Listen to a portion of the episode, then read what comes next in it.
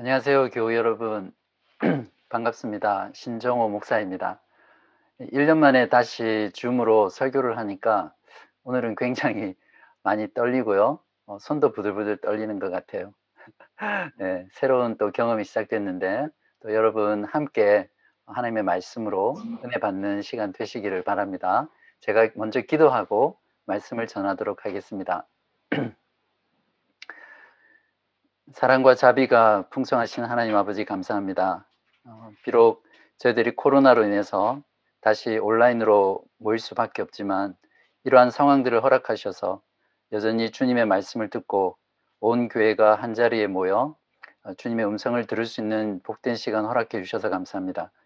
이 시간 주님의 성령께서 우리의 마음을 붙잡아 주시고 이 말씀을 우리의 마음 가운데 비추어 주셔서 어, 주님을 기다리며 오늘을 살아가는 우리 모두에게 복된 시간, 배움의 시간, 또 가르침의 시간 될 수 있도록 은혜 주시기를 우리 주 예수 그리스도 이름으로 간절히 기도합니다. 아멘.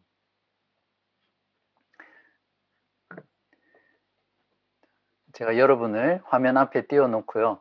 어, 여러분에게 설교를 하도록 하겠습니다.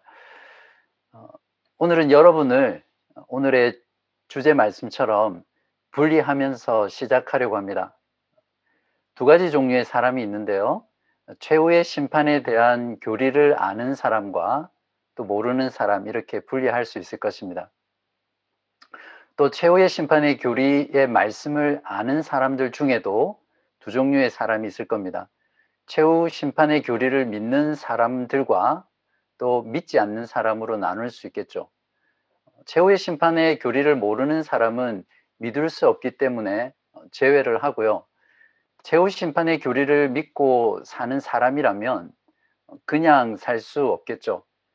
자신이 믿는 그 믿음대로 오늘의 현재를 살아가게 되어 있, 습니다 만약 최후의 심판에 대한 믿음이 오늘을 살게 하지 못한다면 그 사람은 최후의 심판에 대한 말씀은 알아도 실제로는 믿지 않는 자라는 것을 삶을 통해서 보여주는 것이죠. 여러분은 어느 종류의 사람에 속한다고 생각하세요?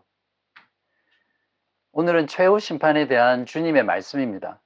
먼저 주님의 말씀을 통해 최후 심판에 대한 말씀을 여러분이 아시고요. 아는 데서 끝나는 것이 아니라 여러분들이 그 말씀을 믿는 자라는 것을 확인하시기 바랍니다. 그래서 이 말씀이 지금 여러분의 삶을 움직이게 하고 이끌어가는 강력한 힘이 되는 그런 시간이 되기를 진심으로 바랍니다.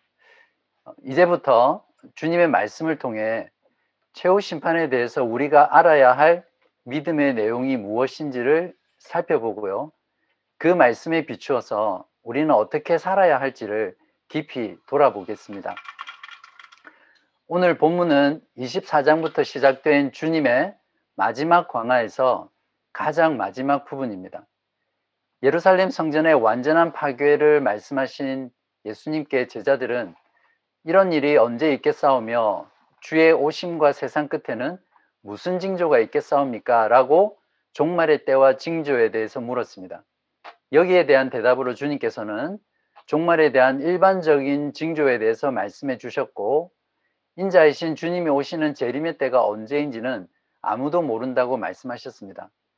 도둑의 비유, 충성되고 악한 종의 비유, 열처녀의 비유, 달란트의 비유를 통해 재림을 기다리는 자의 삶에 대해서 말씀하시면서 깨어서 준비하고 맡은 바 충성을 다하며 열매를 맺는 삶을 살라고 권고하셨죠. 오늘 본문은 주의 오심을 기다리며 살았던 그 삶에 대한 최후 심판의 말씀입니다. 어, 어떻게 살라라는 말씀이 아니라 너희들이 지금까지 살아왔던 삶을 내가 어떻게 심판할 것인지에 대한 말씀이죠. 최후 심판은 세상의 법정과 비슷합니다. 재판장이 있고요. 피고가 있습니다. 그러나 배심원과 증인은 필요가 없습니다. 왜냐하면 주님께서는 사람이 생각하고 말하고 행동한 것 뿐만 아니라 마음의 숨은 뜻까지 다 아시고 드러내시는 분이시기 때문이죠. 그리고 보상과 형벌과 판결의 기간이 있습니다. 하늘의 천군 천사들과 하늘과 땅의 모든 것들이 최후의 심판 법정에서 방청객으로 지켜보고 있습니다. 그렇기 때문에 최후의 심판은 우주적인 사건이라는 것을 우리가 알 수 있습니다. 자, 이제 하나씩 최후 심판의 법정에서 일어난 일들이 어떤 것인지를 살펴보겠습니다. 여러분이 가지고 계신 30, 성경 31절, 32절 상반절을 보십시오. 인자가 자기 영광으로 모든 천사와 함께 올 때에 자기 영광의 보좌에 앉으리니 모든 민족을 그 앞에 모으고 최후 심판의 때는 언제입니까? 여기서 인자란 예수 그리스도 그 사람의 아들 을 말하죠. 예수 그리스도께서 다시 오실 때가 바로 최후 심판이 일어나는 때입니다. 예수님의 재림은 모든 천사를 대령하고 오시는 영광의 재림이고요. 다른 이의 영광이 아니라 자기의 영광으로 오시는 때입니다. 그때와 시기는 아무도 알 수 없고 오직 성부 하나님만 아시지만 분명한 건 인자이신 주님이 다시 오실 그때가 최후 심판의 때이며 또한 세상의 끝이라는 사실입니다. 그러면 심판자는 누구시죠? 여기서 영광의 보좌에 앉으신다라는 말씀이 있는데요. 이것은 곧 재판관의 자리를 의미하죠. 그렇다면 왜 인자가 심판하시는 것일까요?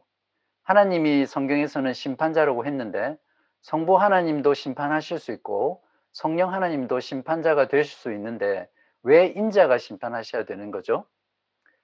그것은 하나님께서는 그 심판의 일을 아들에게 맡기셨기 때문이라고 성경은 증언하고 있습니다. 요한복음 5장 27절에 또 인자됨으로 말미암아 심판하는 고난을 주셨느니라. 빌립보서 2장 9절에는 이러므로 하나님이 그를 지극히 높여 모든 이름 위에 뛰어난 이름을 주사 하늘에 있는 자들과 땅에 있는 자들과 땅 아래 있는 자들로 모든 무릎을 예수의 이름에 꿇게 하시고 모든 입으로 예수 그리스도를 주라 시인하여 하나님 아버지께 영광을 돌리게 하셨느니라. 그렇다면 누가 심판을 받았습니까?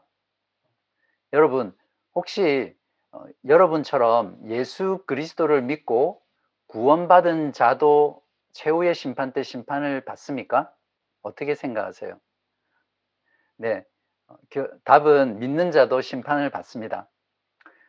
그리스도를 믿는 그 순간 우리는 구원을 받았는데 왜 또다시 심판을 받아야 합니까? 라고 의문을 가질 수 있을 것입니다. 그러나 중요한 것은 믿는 자의 운명이 최후 심판 때 결정되는 것이 아니라는 것이죠.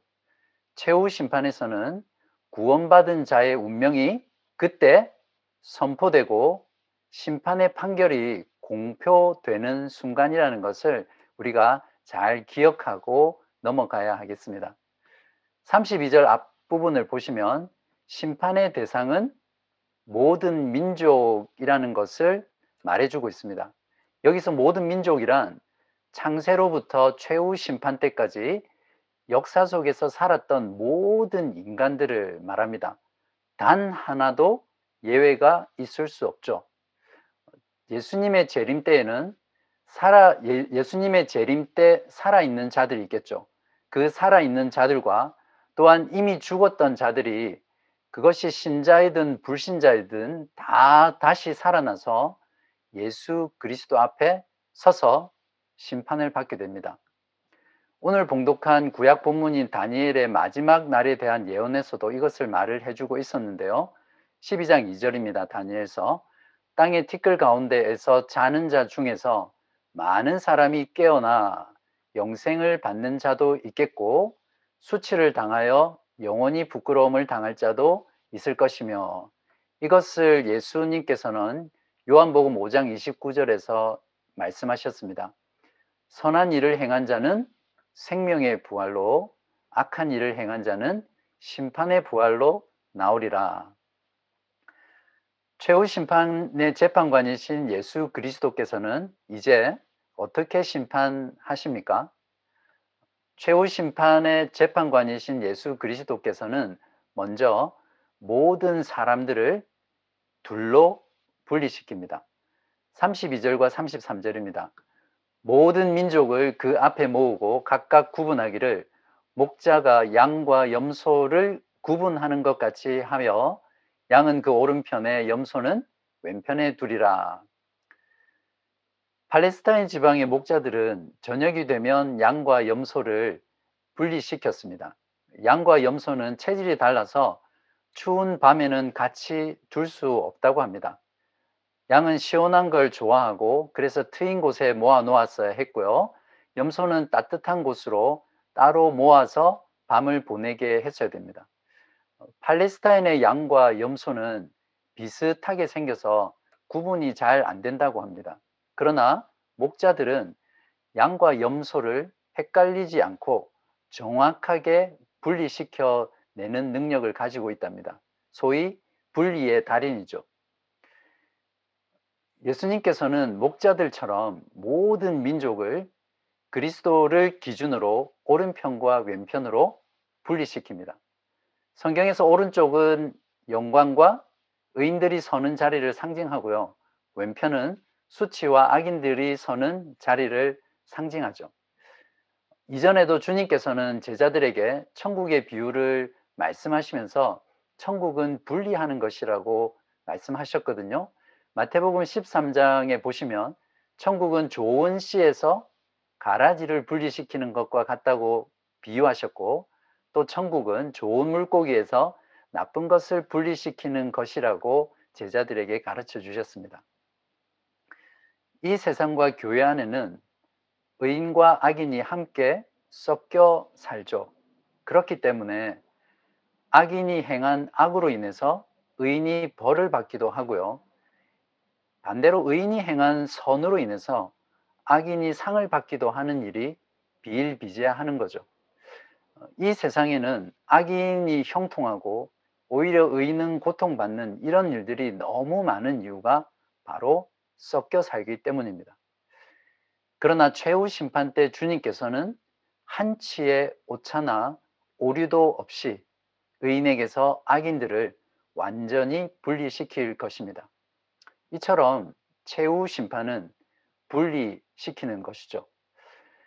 이러한 분리는 의인들의 억울함이 풀려지고 기쁨과 해방을 만끽하는 순간이 될 것입니다. 여러분도 그런 경험 해보셨나요?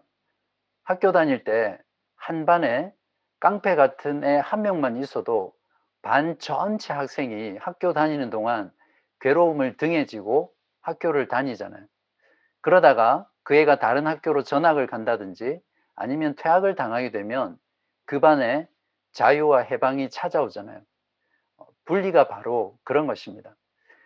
여러분은 최후 심판에 대한 주님의 이 말씀으로 인해서 진정으로 위로받고 또 소망을 가지고 계십니까? 최후 심판의 재판관이신 예수 그리스도께서는 보상과 형벌의 판결을 내리십니다.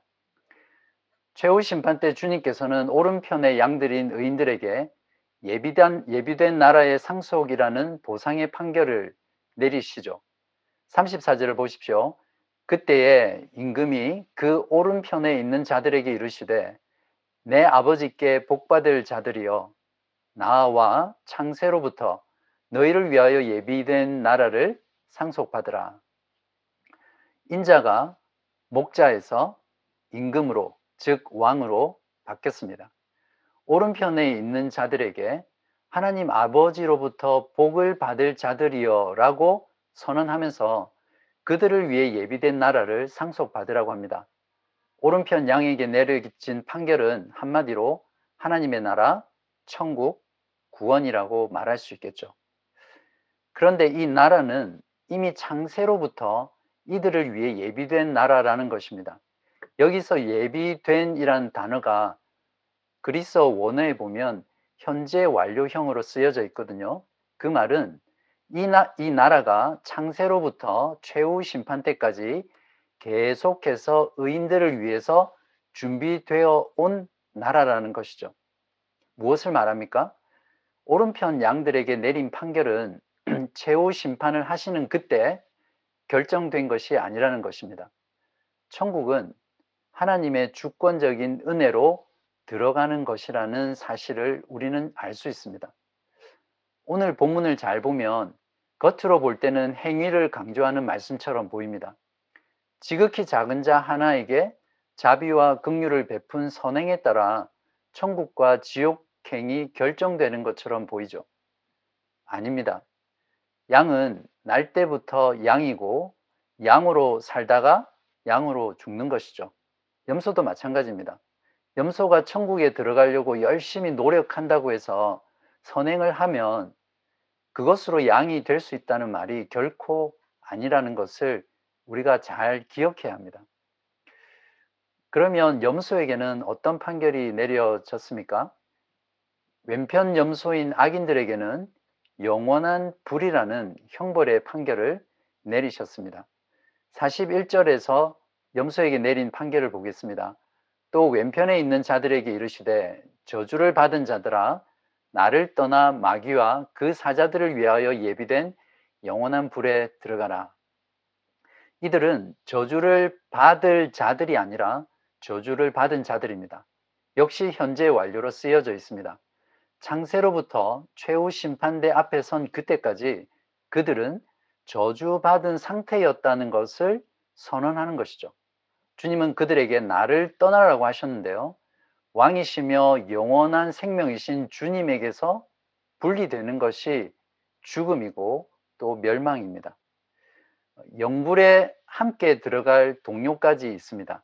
누구죠? 마귀와 그 사자들, 즉 마귀 의 졸개들입니다. 왼편 염소들이 원래 마귀와 그 사자들과 한패였다는 것을 말해줍니다. 여기서 쓰인 예비된이란 단어도 역시 현재 완료형인데요. 즉 영원한 불 역시 왼편의 염, 염소를 염소들에게 내려진 어, 그것이 창세로부터 최후 심판 때까지 변함없이 예정되어 있던 판결이라는 것입니다. 마태복음 9장 48절에서 49절에서 이 불을 어떻게 표현하냐면요. 구더기도 죽지 않고 불도 꺼지지 않아 사람이 불로서 소금 치듯 함을 받는 곳으로 묘사되고 있습니다. 이 불은 꺼지지 않는 영원한 불이기 때문에 고통 역시 영원한 그런 무서운 무시무시한 끔찍한 판결이 바로 왼편에 있는 염소들에게 내려졌습니다.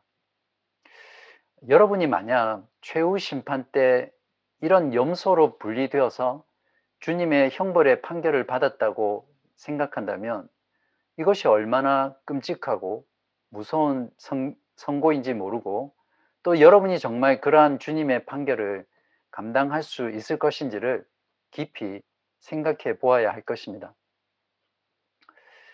이쯤 되면 여러분의 마음속에 계속해서 이런 생각이 들 거예요. 나는 양인가? 아니면 나는 염소인가? 계속해서 고민하고 갈등하실지도 모르겠습니다. 자신이 양이라고 생각하시는 분들은 마음의 평안과 확신과 감사와 기쁨이 들겠죠. 그러나 조금이라도 양이라는 확신이 없거나 자신이 염소라고 생각하시는 분들은 이 말씀을 듣는 것이 괴로우실 거예요. 그리고 거북하기까지 하실 겁니다. 내가 염소라는 것이 이미 창세전에 결정된 거라면 내가 이렇게 교회에 나와서 말씀을 듣는 것이 무슨 소용이 있나? 내가 열심히 나름대로 주님을 섬긴다고 교회를 위해서 또 성도를 위해서 봉사하고 수고하고 애쓰는 게 어, 신앙생활 하는 것이 무슨 소용이 있냐? 나는 원래 염소로 태어나서 염소로 죽을 건데 그런 생각이 드실지 모르겠습니다. 어, 그렇지만 어, 지금 그것 때문에 줌을 나가지 마시고요. 끝까지 참으시고 결론은 항상 뒤에 나오잖아요. 끝까지 말씀을 들으시고 구원을 얻고 천국에 들어가는 가장 핵심적인 방법을 알고 돌아가시기 바랍니다. 의인과 왼편에 있는 자에게 내리신 주님의 판결의 기준은 무엇입니까? 이제 그걸 한번 살펴보겠습니다. 35절부터 제가 쭉 읽어 내려가도록 하겠습니다. 의인들의 행위가 먼저 나오는데요. 35절입니다. 내가 줄일 때 너희가 먹을 것을 주었고 목마를 때 마시게 하였고 나그네 되었을 때에 영접하였고 헐벗었을 때에 옷을 입혔고 병들었을 때에 돌보았고 옥에 갇혔을 때에 와서 보았느니라. 의인들은 주님께서 필요 가운데 계실 때 주님을 섬겼습니다. 이것 때문에 의인들은 그들을 위해 예비된 나라를 상속받는 판결을 받았습니다. 그런데 이들의 반응이 우리들을 놀라게 합니다. 37절에서 39절입니다. 이에 의인들이 대답하여 이르되 주여 우리가 어느 때에 주께서 줄이신 것을 보고 음식을 대접하였으며 목마르신 것을 보고 마시게 하였나이까 어느 때에 나그네 되신 것을 보고 영접하였으며 헐벗으신 것을 보고 옷 입혔나이까 어느 때에 병드신 것이나 옥에 갇히신 것을 보고 가서 배웠나이까 하리니 주님의 인정에 대해서 의인들은 자기들이 언제 주님께 그런 일을 했냐고 놀라고 있습니다. 자기들이 한 일이 선행이라는 것을 전혀 자각하지 못했죠. 주님을 위해 아무것도 한 것이 없다라고 고백하고 있습니다. 바로 이러한 모습이 진짜 양의 모습입니다. 주님 앞에서 겸손할 뿐만 아니라 자기에 대한 의식이 제로인 그러한 상태, 오직 은혜만을 붙잡고 은혜로 살아가는 이런 상태가 바로 오른편의 양들이죠. 자기가 완전히 철저히 부인된 모습입니다. 그저 은혜 받은 자로 그냥 행했을 뿐이죠. 구원을 받기 위해서 선행을 한 것이 아니라 이미 구원받은 자이기 때문에 이러한 선행을 한 것으로 우리가 이해하고 받아들여야 합니다. 반면 이에 반해서 왼편의 염소들의 행위와 반응은 어떤 것이었습니까? 42절입니다. 또 왼편에 있는 자들에게 이르시되 하고 이렇게 쭉 말씀하시면서 42절에 내가 줄일 때 너희가 먹을 것을 주지 아니하였고 목마를 때에 마시게 하지 아니하였고 나그네 되었을 때에 영접하지 아니하였고 헐벗었을 때에 옷 입지 옷 입히지 아니하였고 병들었을 때와 옥에 갇혔을 때에 돌보지 아니하였느니라 하시니 이들은 주님의 필요를 보고도 주님께 아무것도 안 했습니다. 왼편 염소들의 반응은 의인들의 반응과 완전히 다른 것인데요. 44절에 보시면 그들도 대답하여 이르되 주여 우리가 어느 때에 주께서 줄인 것이나 목마르신 것이나 나그네 되신 것이나 헐벗으신 것이나 병드신 것이나 옥에 갇히신 것을 보고 공양하지 아니하더이까 이들은 주님께 언제 안 했냐고 지금 따지고 있습니다. 왼편의 염소들은 주님의 판결을 절대 받아들일 수 없었죠. 지금 주님께 항소심을 제기하고 있는 것과 마찬가지입니다. 이들은 주님의 필요를 보고 자기 입으로 주님을 공양했다라고 말을 했는데요. 여기 공양이라는 단어가 재미있는 표현입니다. 아, 영어로 미니스터, 그러니까 원어에도 보면 섬기다라는 이런 단어가 쓰였거든요. 그러니까 그들은 주님을 미니스터, 섬겼다라고 주장하는 거죠. 이들은 자기들이 한 선행을 머릿속에 있는 장부에다가 낱낱이 기록하고 살아왔습니다. 지금 내가 하는 일이 선행이다 라는 것을 인식하는 그 순간 그 일은 주를 위한 일이 아니라 자기를 위한 일이 됩니다. 바로 요게 바리새인들, 서기관들, 율법사들이 했던 일입니다. 바리새인들은 선행에 있어서 그 누구보다도 많이 했고요. 그래서 그것 때문에 당시 유대인들로부터 높은 존경을 받았잖아요. 이들은 남들이 한 번 금식할 때 두 번 했고 남들이 11조 할 때 10의 2조를 했던 사람입니다. 누구보다 구제를 많이 했고요. 자선을 많이 베푼 자들이 바리새인들이었죠. 우리도 신앙생활하면서 교회 안에 그런 사람들이 많죠. 내가 하나님께 헌금을 한 게 얼마며 교회 사역과 봉사를 몇 년 언제 어떻게 했고 누구를 도왔고 언제 선교를 다녀왔고 구제를 몇 년 했으며 어떤 훈련을 받았는지 그러한 것들을 날짜와 시간과 그 당시의 분위기까지 정확하게 기억하고 있는 것이 우리들의 모습은 아닌가 모르겠습니다. 내가 몇 시간 기도했고, 내가 하루에 몇 장 성경을 보았고, 몇 독을 했고, 내가 어떻게 살았는지 이런 것들을 주님 앞에서 또 사람 앞에서 기억하면서 드러내는 거죠. 자신의 선행을 기억하는 자는 자기 의와 자기 유익을 위해서 한 것입니다. 이렇게 신앙생활 하는 자들이 바로 주님이 저주하셨던 외식하는 자들입니다. 결코 주님을 위해서 신앙생활 한 것이 아니죠. 이런 걸로 주님을 섬겼다라고 내세우는 것은 최후 심판 때 예수님으로부터 완전히 기각당하고요. 삭제당하게 될 것입니다. 양과 염소는 예수님의 평가에 서로 다르게 반응했습니다. 이에 대해 주님께서는 어떤 대답을 주셨습니까? 언제 했습니까? 라고 놀라는 양들에게 주님은 이렇게 대답하십니다. 40절입니다. 임금이 대답하여 이르시되 내가 진실로 너희에게 이르노니 너희가 여기 내 형제 중에 지극히 작은 자 하나에게 한 것이 곧 내게 한 것이니라 하시고 언제 안 했냐고 팔짝팔짝 뛰는 염소들에게는 주님이 어떻게 반응하셨습니까? 45절입니다.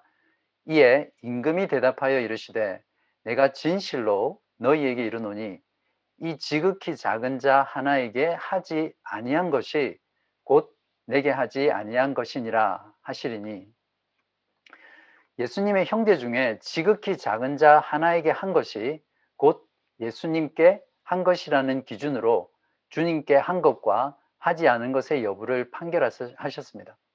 지극히 작은 자 하나가 누구입니까? 여기 지극히 작은 자 하나란 어, 주님의 제자들을 의미합니다.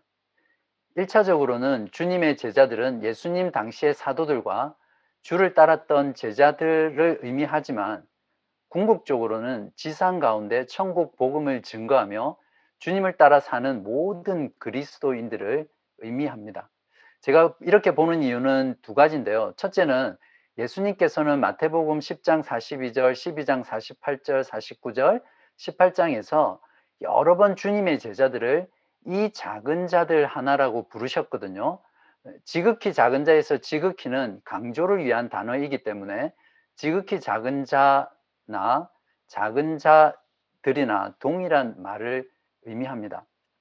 두 번째 이유는 오늘 본문에서 내게 한 것이라고 하시면서 나타난 주님의 모습과 복음을 증거하는 주님의 제자들의 모습이 동일하기 때문입니다. 마태복음 24장에서 천국 복음이 세상 끝날까지 모든 민족에게 증언되기 위해서는 그리스도의 복음을 전하는 제자들이 이런 일들을, 일들을 당할 것이다 라고 하면서 제자들의 삶에 대해서 말씀해 주셨습니다. 마태복음 24장 9절에 보시면 그때의 사람들이 너희를 환난에 넘겨 주겠으며 너희를 죽이리니 너희가 내 이름 때문에 모든 민족에게 미움을 받으리라. 바로 이것이 초대교회 성도들의 삶을 잘 요약해 주는 것이고요. 중세 로마 교회로부터 핍박받았던 종교개혁의 신앙을 가진 성도들의 삶의 요체였습니다. 지금도 아프리카나 이슬람 국가나 북한이나 중국에 있는 수많은 그리스도인들이 예수를 믿는 것 때문에 복음을 전하는 것 때문에 감옥에 갇히고 집과 재산을 빼앗겨 유리방황하고요. 춥고 배고프며 목마르고 헐벗고 병들고 죽임 당하고 있습니다. 그러므로 예수 그리스도의 복음을 증거하는 주님의 제자들인 그리스도인들을 어떻게 대하느냐, 교회와 성도를 어떻게 대하느냐가 심판의 판결의 기준입니다. 마태복음 10장 40절에서 42절에 보시면요. 주님이 열두 사도를 선택하시고 전도 여행을 보내실 때 이런 말씀을 하십니다. 너희를 영접하는 자는 나를 영접하는 것이요 나를 영접하는 자는 나를 보내신 이를 영접하는 것이니라. 선지자의 이름으로 선지자를 영접하는 자는 선지자의 상을 받을 것이요 의인의 이름으로 의인을 영접하는 자는 의인의 상을 받을 것이요 또 누구든지 제자의 이름으로 이 작은 자 중 하나에게 냉수 한 그릇이라도 주는 자는 내가 진실로 너희에게 이르노니 그 사람이 결단코 상을 잃지 아니하리라 하시니라.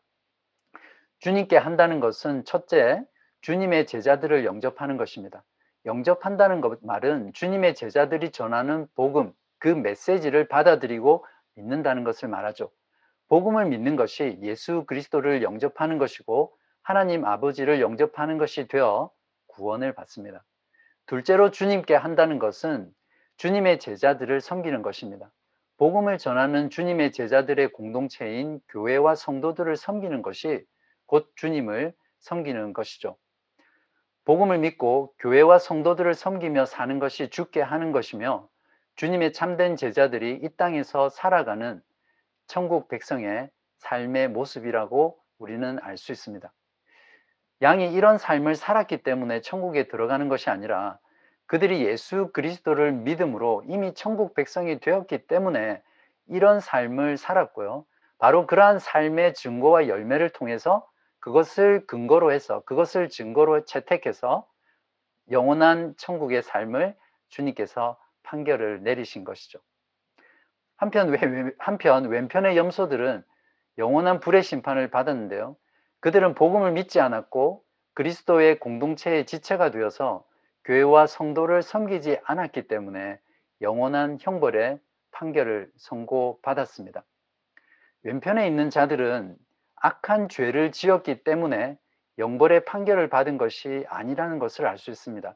마치 아무것도 하지 않고 한 달란트를 땅에 묻어둔 악하고 게으른 종처럼 주님께 마땅히 해야 될 것을 하지 않았기 때문에 정죄받은 것이죠.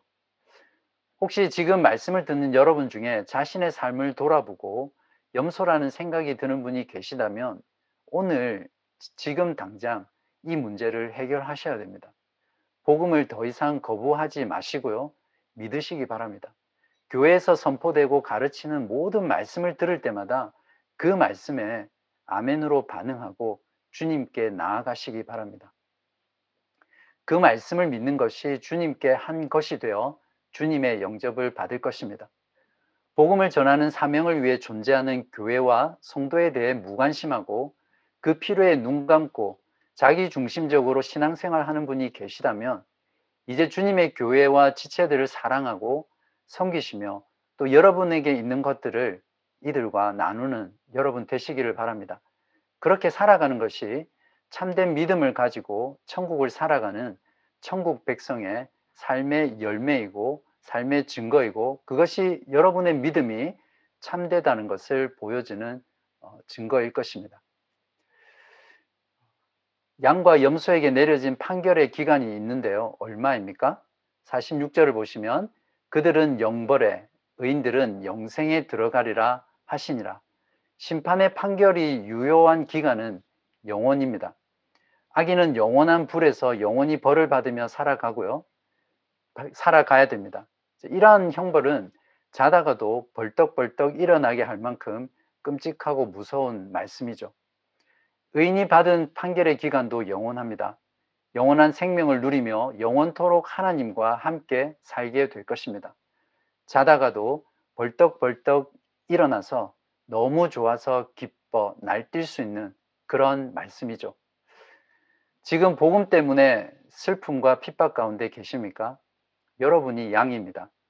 여러분을 위해 예비된 나라를 상속받을 것이라는 주님의 말씀에 위로를 받으시고요.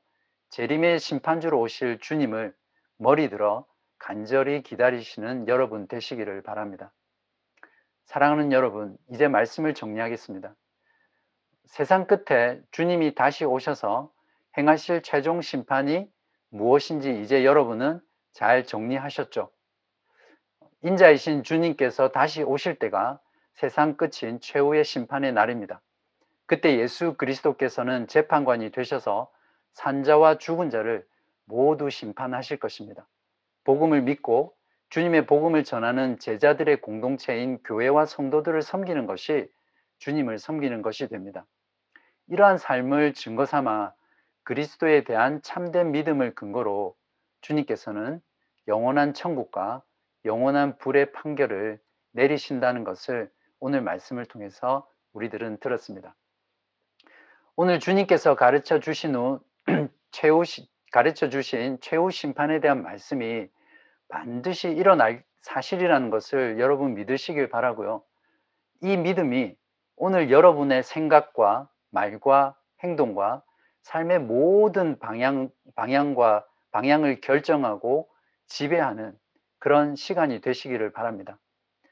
사도신경에서 성자 하나님에 대한 내용의 마지막 부분에 저리로서 산자와 죽은 자를 심판하러 오시리라가 있습니다. 예수 그리스도의 심판의 재림에 대한 지식과 그 믿음이 여러분을 늘 깨어서 맡은 바 충성을 다하며 오늘을 살아가게 하시기를 간절히 바랍니다.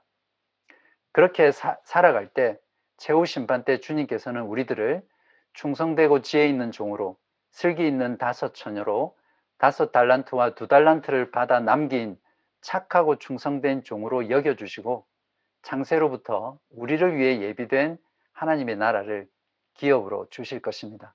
여러분 이 사실을 믿으십니까? 기도하겠습니다. 아버지 하나님 감사합니다.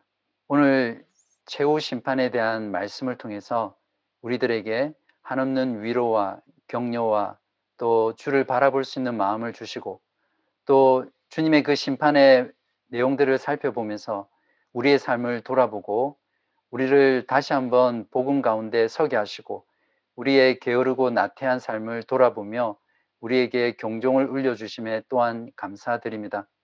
하나님 아버지, 오늘 이 최후 심판에 대한 말씀이 우리의 믿음이 되게 하여 주시고 그 믿음이 오늘, 오늘을 살아가는 우리들의 모든 말과 행동과 생각과 삶의 결정들을 지배하고 주장하고 이끌어가는 그런 참된 말씀의 교리가 되게 하여 주옵소서.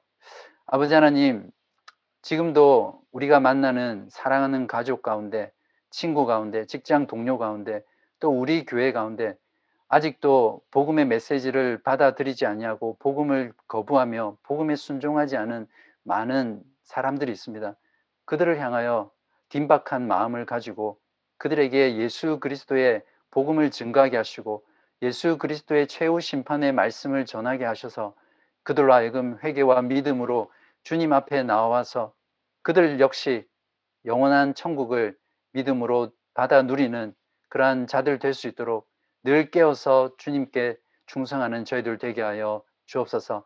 오늘의 말씀을 항상 기억하는 가운데 하나님의 영광을 위해서 살아가는 우리 모두 되게 하여 주시기를 예수 그리스도 이름으로 간절히 기도하옵나이다. 아멘.